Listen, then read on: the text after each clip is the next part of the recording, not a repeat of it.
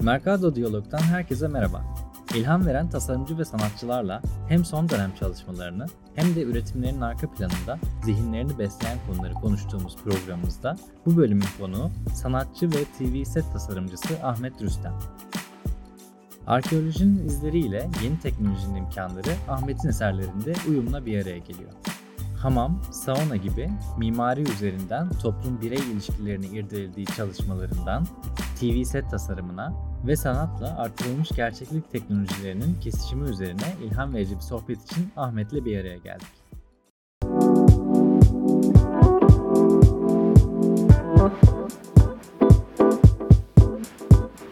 Merhaba Satoshi takipçileri, ilham veren tasarımcı ve sanatçılarla bir araya geldiğimiz Mercado Diyaloğu'nun yeni bölümüne hoş geldiniz. Ben Yağız Genç.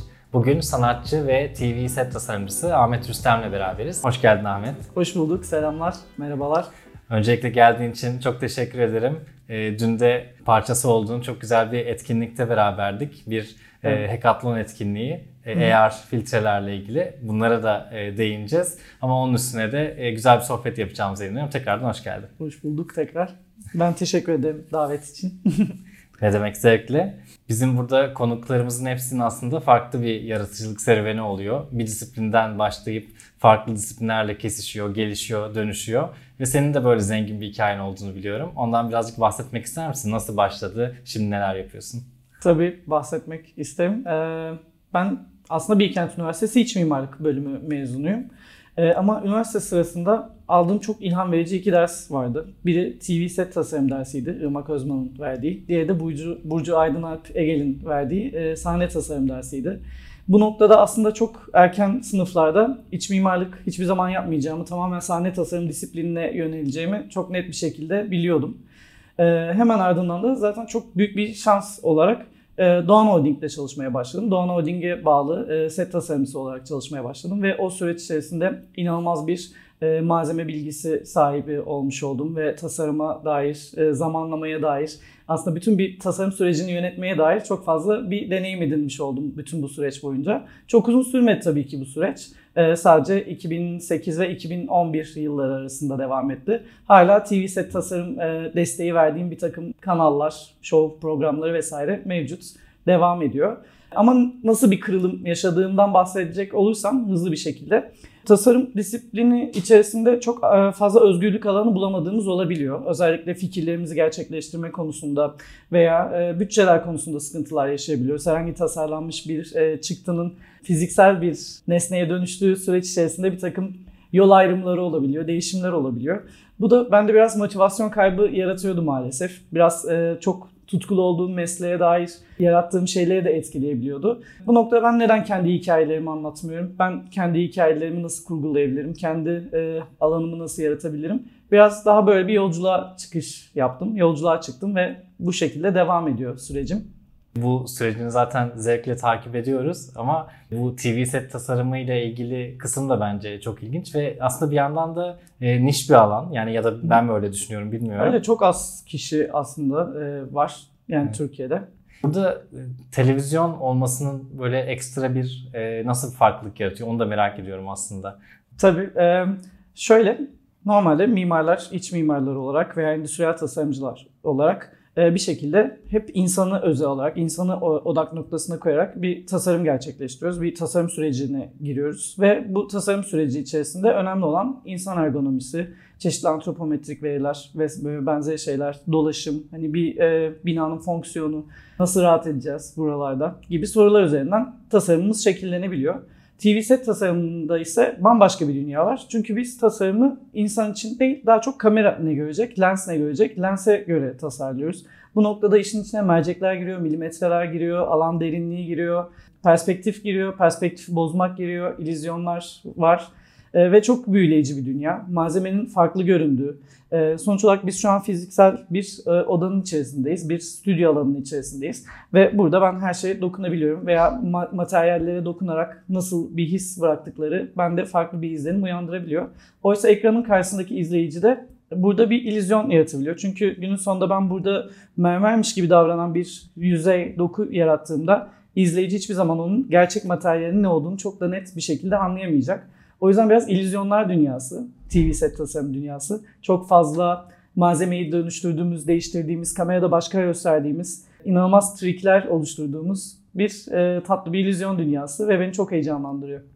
O heyecanı çok güzel görüyoruz ve bir yandan da acaba şöyle bir paralellik mi var diye düşündüm. Yani normal bir e, set tasarım yani böyle bir tiyatro ya da bir deneyim alanının dışında hani TV olduğunda kameralara, lenslere göre düşünüyoruz diyorsun. Hı hı. Ve bu bir yandan da e, ekranların arkasından çok fazla e, deneyimlenen bir e, tasarım alanı. Ve e, senin de üretiminde çok fazla teknolojiyle haşır neşirsin ve teknoloji ne kadar dahil olursa e, şimdi artık o ekranlar böyle VR e, headsetler olarak daha ne kadar gözümüze yaklaşsa da e, yine de ekranın arkasında e, bize seslenen bir sanatsal üretimlerin de çok fazla var. Orada teknolojiyle yakın ilişkilerin var. O alandaki şeylerine de değineceğim. Birazcık işte artırılmış gerçeklik teknolojileri, sanal gerçeklik gibi. E, ama sen bu teknolojileri kullanırken bir yandan da e, çok arkeolojik temalara değiniyorsun. Bu noktada nasıl ilgin gelişmeye başladı? Neler yapıyorsun? Hızlıca şu şekilde aslında e, özetlersem sanki daha böyle kronolojik olarak daha mantıklı bir e, çerçeveye oturtabilirim gibi geliyor bana. Kendi hikayelerimi anlatma serüvenini aslında yine bir filmle başladım ben. İlk defa ilk bir sergide yer aldığımda Nesne Estetken Collection'da o zaman Mısır Apartmanı'ndaydı. Bir e, open call yapmışlar, bir açık çağrı yapmışlar ve bu açık çağrıya başvurduğumda aslında tam da filmin çekildiği e, binanın karşısındaydı bu galeri ve bu e, galerinin içerisinde bir pencere, bir kapı alanı vardı ve bu kapıdan çıktığınızda tam da filmin çekildiği e, terası görüyordunuz. Film Dönersen Islık Çaldı. E, 90'ların başında çekilmiş bir film ve Türkiye queer sanat için, sinema tarihi için çok önemli filmlerden bir tanesi. Beni de çok etkileyen filmlerden bir tanesiydi. Bu filmin final sahnesine bir gönderme olan mekana özgü bir yerleştirme kurgulamıştım. Ve sanat e, kariyerim aslında biraz o yerleştirmeyle beraber başladı. Dönersen Islık Çal'la beraber başladı. Hemen ardından yine biraz daha araştırmalara başladım ve en çok ilgimi çeken şeyler tabii ki de yine mimarlık, iç mimarlık eğitiminden dolayı beden ve mimarinin beraber kurduğu ilişkilerdi. E, bu noktada da e, biz mekanları nasıl şekillendiriyoruz? Cinsiyet ve mekanlar nasıl şekillenebilir? Nasıl beraber konuşabilirler? E, nasıl dönüşebilir mekanlar? Mekanların hikayesi nedir? Veya geleceğe nasıl bilgiler aktarabilirim? Gibi sorular üzerinden çalışmaya başladım. Biraz bu sorular üzerine yoğunlaştım. Ve burası da beni biraz işin özüne götürdü. O mimarinin özüne gitme ve biraz arkeolojiyle kesişme noktalarımdan biri de bu mimarinin özüne gitme, ilk yapılara e, yönelme, ilk yapıları araştırma. Ama çok da şanslı bir çocuktum bir yandan. Çünkü ben tamamen sit alanları içerisinde büyümüş bir çocuğum. E, Mersin Kız Kalesi bölgesi ve Adana'nın yine Gölovası taraflarında tamamen sit alanları içerisinde e, yaşayan, hala da yaşayan akrabalarım sayesinde e, çok fazla şekilde arkeoloji hiçbir zaman müzede deneyimleyen değil, direkt ve alanında deneyimleyen bir çocuk olarak büyüdüm. Bu nedenle de o arkeolojik verilerin, yüzeylerin, hikaye anlatım biçimleri beni her zaman çok etkiledi.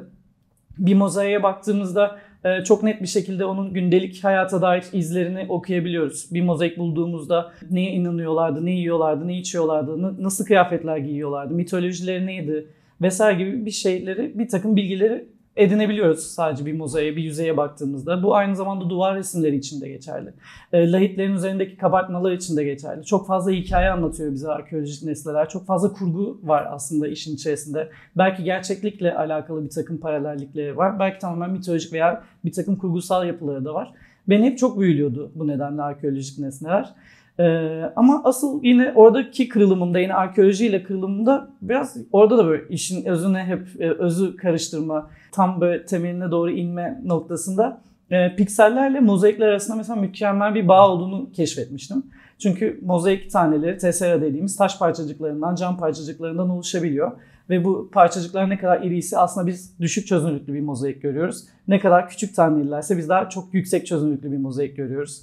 Biraz daha böyle eyalet üslubu ve Anadolu üslubu arasındaki o farklılıklar da çok ilgimi çekiyordu. Dijitale baktığımızda da pikseller bizde aynı şeyleri yapıyorlar. Ee, yine çok şanslı bir çocuk olarak teknolojiye çok erken yaşlarda başladım. Oyun konsollarıyla başlayan o e, teknolojik şeyim, e, nedeni serüvenim. Sonrasında Photoshop'la ilk e, temas kurmamla başladı. Bu noktada biraz bir yalnız da bir e, şeyim vardı, karakterim vardı ve hep e, kendi bedenim üzerinden bir takım böyle e, şekillendirmeler, makyajlar gibi şeyler üzerinden kendi bedenimi şekillendirdiğim çalışmalarla aslında 2000'li yılların başlarında dijital üretime geçiş yapmış olmuştum. Sonrasında da bu 3D yazılımlarla, 3 boyutlu görselleştirme programları, mimari görselleştirme programlarıyla devam etti. Hala da yine e, bir seri üzerine çalışırken, bir tema üzerine çalışırken o arkeolojik e, bağlamdan hiç kopmadan tamamen yine arkeolojik verilerin ve yüzeylerin hikaye anlatım biçimlerini biraz mimikleyerek e, kendi görsellerimi oluşturmaya çaba sarf ediyorum. Bu noktada ilk çalıştığım serilerden bir tanesi Gynecium'lardı. Kadınlar Mahfili'ydi. Biraz kadınlar mahfili nasıl şekillendi, nasıl oluştu, nasıl mimariye girdi ve hayatımıza adapte olan bir şeye büründü. Mimaride bir anda gördüğümüz bir planlamaya büründü. Ee, ve sonrasında hangi kültürlerde, hangi medeniyetlerde nasıl bir e, karşılık buldu? Bizans'ta, Osmanlı'da ve hala günümüzde. Biraz bu karşılıkları araştırdım. Serilerle başladım aslında bu e, çalışmalarıma. Ve set tasarımı konusundaki malzeme bilgim de beni çok desteklemişti bu noktada. Özellikle yani sahne tasarımcısı olarak CNC gibi aletlerle, teknolojilerle çok erken zamanlarda başladım. Çünkü dediğim gibi benim sahne tasarım geçmişim işte 2006'lı 7'li yıllara dayanıyor. 2008'de artık profesyonel olarak bu işle çalışmaya başlamıştım ve çok fazla zaten hali hazırda e, malzemeleri biçim verme konusunda biraz uzmanlaşmıştım. İlk seri Gynecium'da biraz böyle lazer kazınmalarla, 3 e, boyutlu baskılarla şekillenmiş bir seriydi. 2016'da şekillenen bir seriydi. Hemen sonrasında hamamlar üzerine çalışmaya başladım. Hamamlarda da yine antik dönem mozaiklerin borderlarını, e, bordürlerini ve e, çerçevelerini biraz adapte ederek kendi çalışmalarıma e, görünen ve görünmeyen arasında bir bağ kurmaya çalıştım. İzleyici için de böyle bir deneyim olmasını istemiştim. Hamam serisini şekillendirirken tam o sırada mükemmel bir şekilde bir çalıştay olduğunu gördüm İstanbul'da. Bir American Arts Incubator isimli bir çalıştay vardı. Buraya başvurdum. Ee, orada Profesör Heidi Boyswart ile çalışma şansımız oldu. Mentörümüz oldu o bizim ve inanılmaz teknolojiler öğretti bize. Veya sadece teknoloji değil aslında tasarım ve sanatı bir araya getirebilecek mükemmel ipuçları da vermişti bize. Ee, ve artılmış gerçeklikleri ilk onun sayesinde tanışmış oldum böylelikle. Sonrasında hemen San Francisco'daki American Arts Incubator programına katılma şansım oldu. Ve böylelikle Hamam serisini tamamen görünen ve görünmeyen, anlatılanlar, anlatılmayanlar üzerinden şekillendirerek biraz daha o oryantalist bakıştan daha uzak, daha teknolojik bir bakışla hamamları, mekanları, e, cinsiyeti, bir araya gelişleri nasıl anlatabilirim, sosyalleşmenin vurgusunu nasıl yapabilirim sorusu üzerinden ilerledim. Ve hemen sonrasında da tekrar saunaya bu sefer geçiş yaptım. Saunada pek arkeolojinin izi yok ama şöyle bir şey var. Geleceğin arkeolojisini nasıl inşa edebilirim? Ben geleceğe nasıl bir bilgi bırakabilirim? Çünkü bir takım mekanların giderek yok olduğunu gözlemliyoruz. Özellikle dünyadaki su krizleri, başka tüketim e, durumları veya dünya, ülkelerdeki politik durumlar veya özgürlük alanları gibi şeyler bir takım mekanların kullanılmasını yasaklayabiliyor ya da o mekanların yok olmasına neden olabiliyor. Saunada da biraz o perspektiften ele alarak bir çevrim içi bir sergi e, kurgulamıştım tamamen sanal kurgulanan bu sergide 15 e, kuyu sanatçı bana eşlik etmişti. Buradan onlara tekrar çok teşekkürler. Çünkü onlar sayesinde mekanlar ve yüzeyler yeni anlamlar kazanmış oldu böylelikle. Sauna hala deneyimlenebiliyor değil mi webten? Evet webten evet. hala deneyimlenebiliyor. En, aslında sanat sergilerin en güzel yanlarından bir tanesi bu. Biraz altın çizmek gerekirse. Çünkü yaptığımız sergiler bir ay sürebiliyor, bir hafta sürebiliyor, bir gün sürebiliyor ve e, biraz geleceğe çok da bir ipuçları bırakmayabiliyor. En fazla fotoğrafik bir takım belgeler kalıyor, videolar kalabiliyor sergilerden, yazılar, metinler kalabiliyor.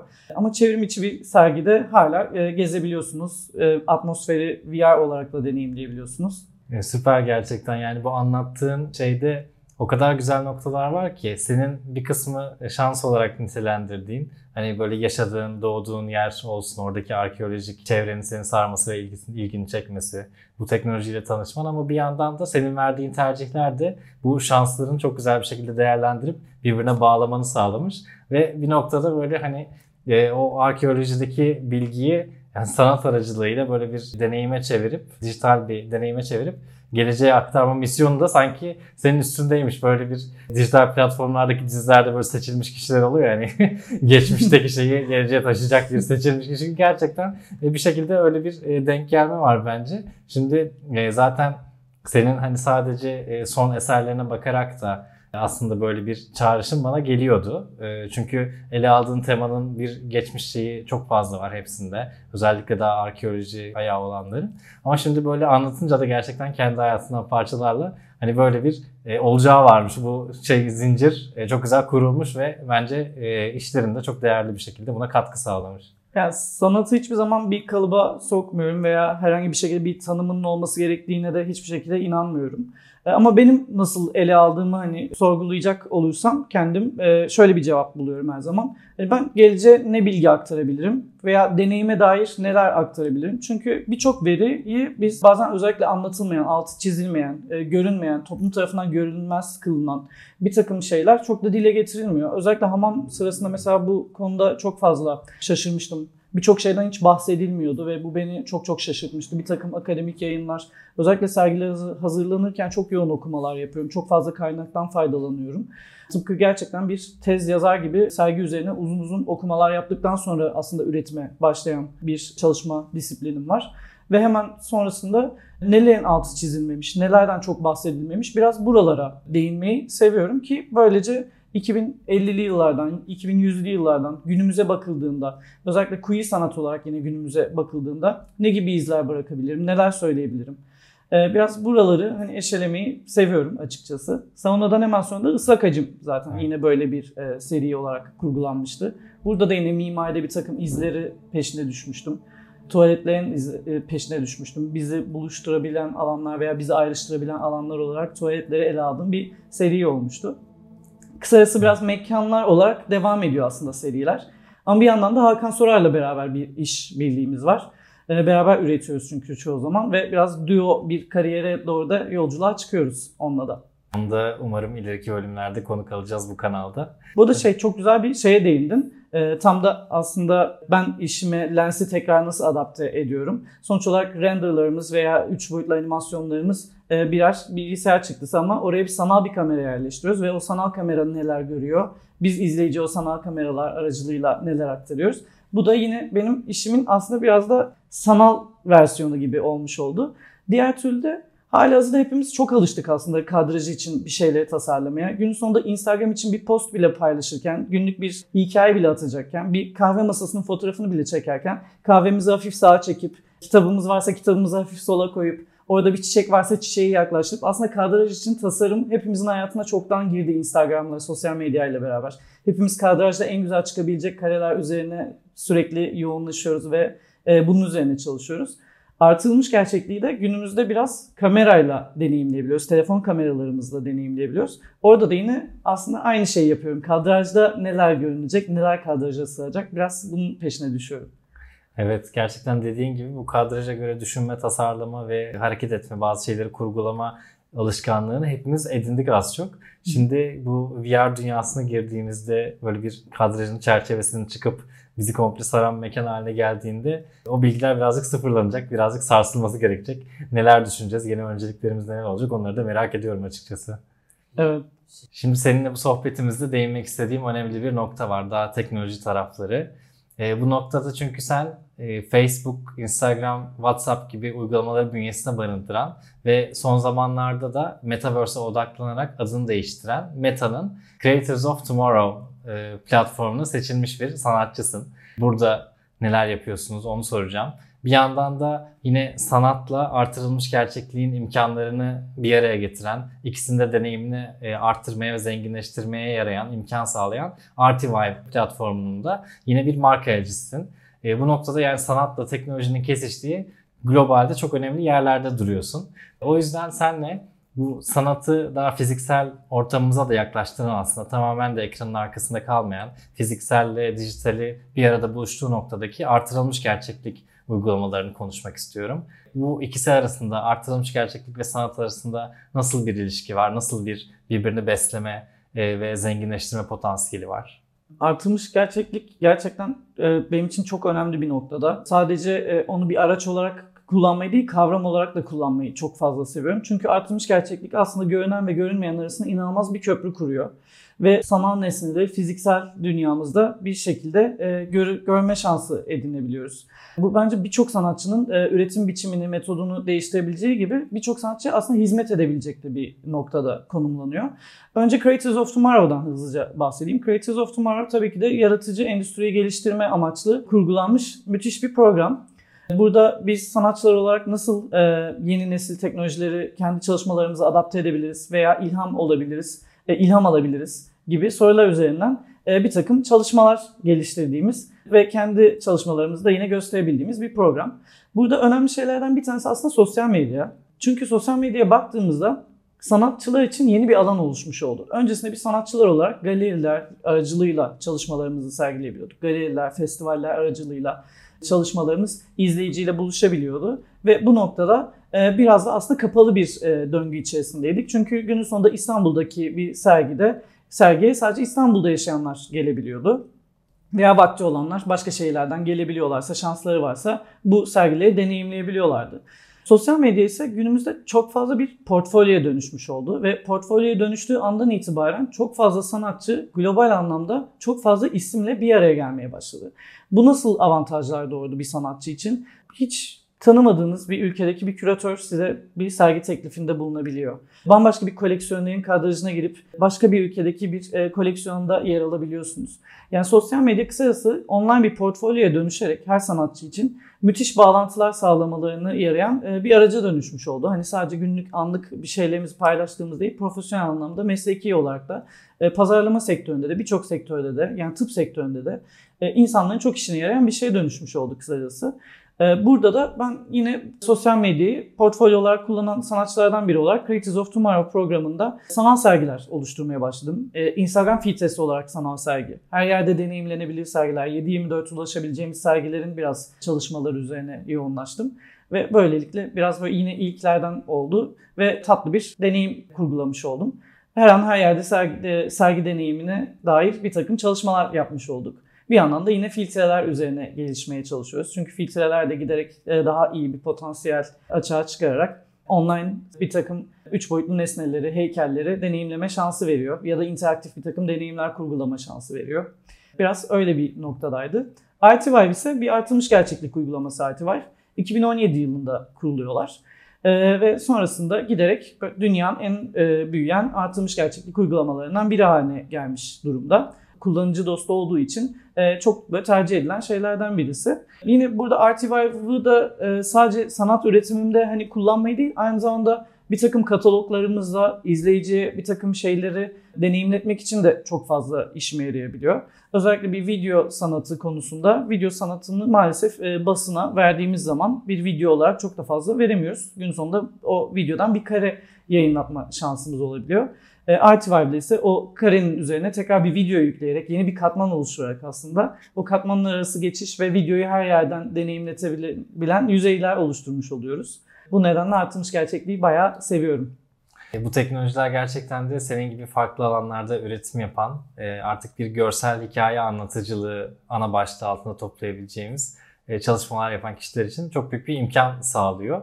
Bunun birazcık böyle nasılını da aslında konuşabiliriz çok hafifçe. Genel bir hem bilgi vermiş olalım hem de bugünlere de bir yandan kolay gelinmedi teknoloji anlamında. Hem senin gibi sanatçıların buna dahil olması hem teknolojinin kendi gelişimi. E, o kısımla da ilgili hani nasıl bir süreç oldu merak ediyorum açıkçası.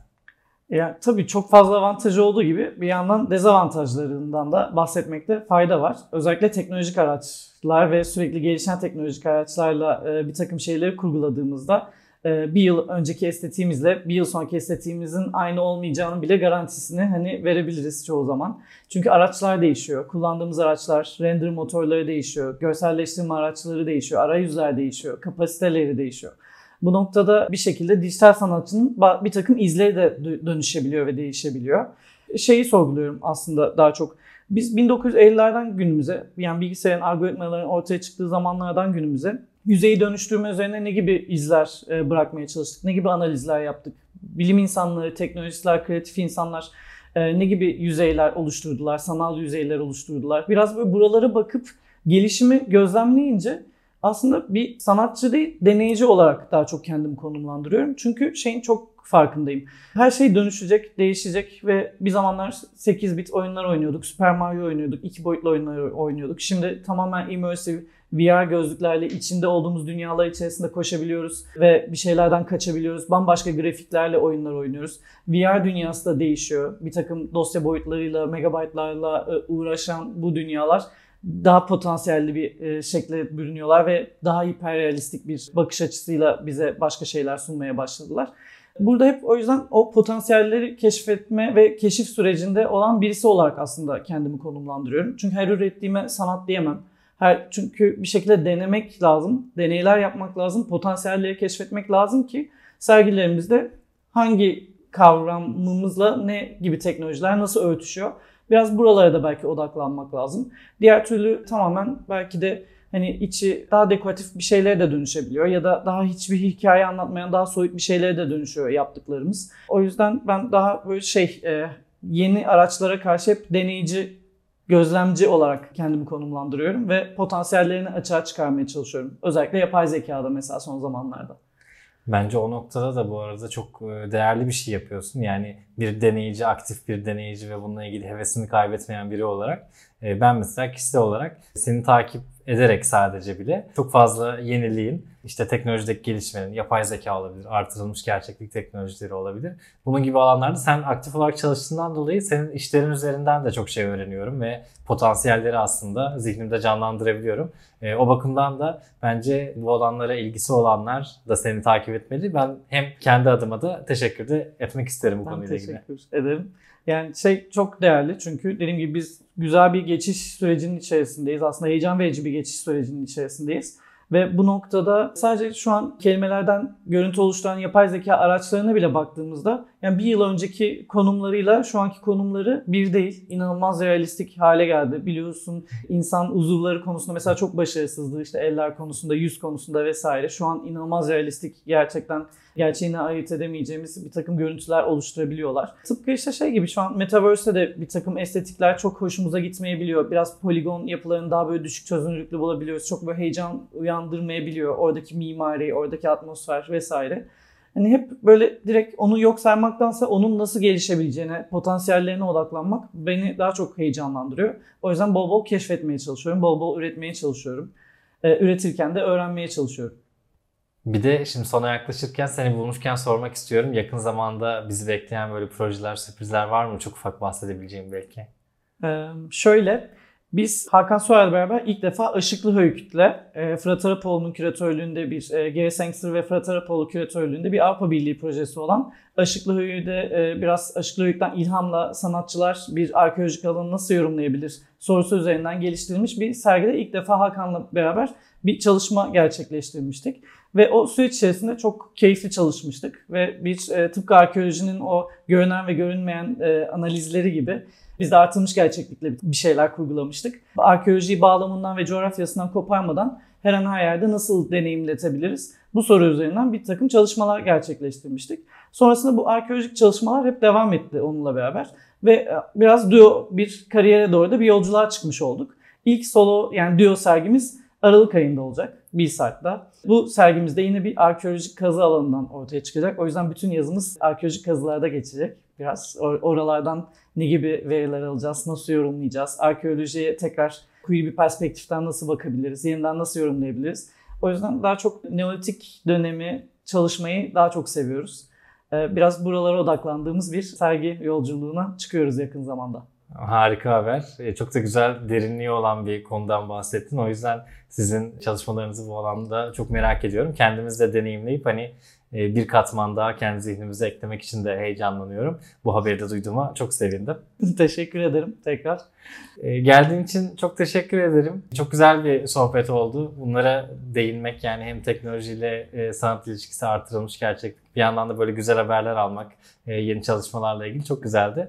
Teşekkür ederim geldiğin için. Asıl ben teşekkür ederim. Hani sanatçıların e, fikirlerini söylemeye fırsat verecekleri böyle platformların çoğalması dileğiyle. Merkaz Diyalog'un yeni bölümlerinde ilham veren tasarımcı ve sanatçılarla buluşmaya, onlarla sohbet etmeye devam edeceğiz. Yeni bölümlerde görüşene kadar kendinize iyi bakın.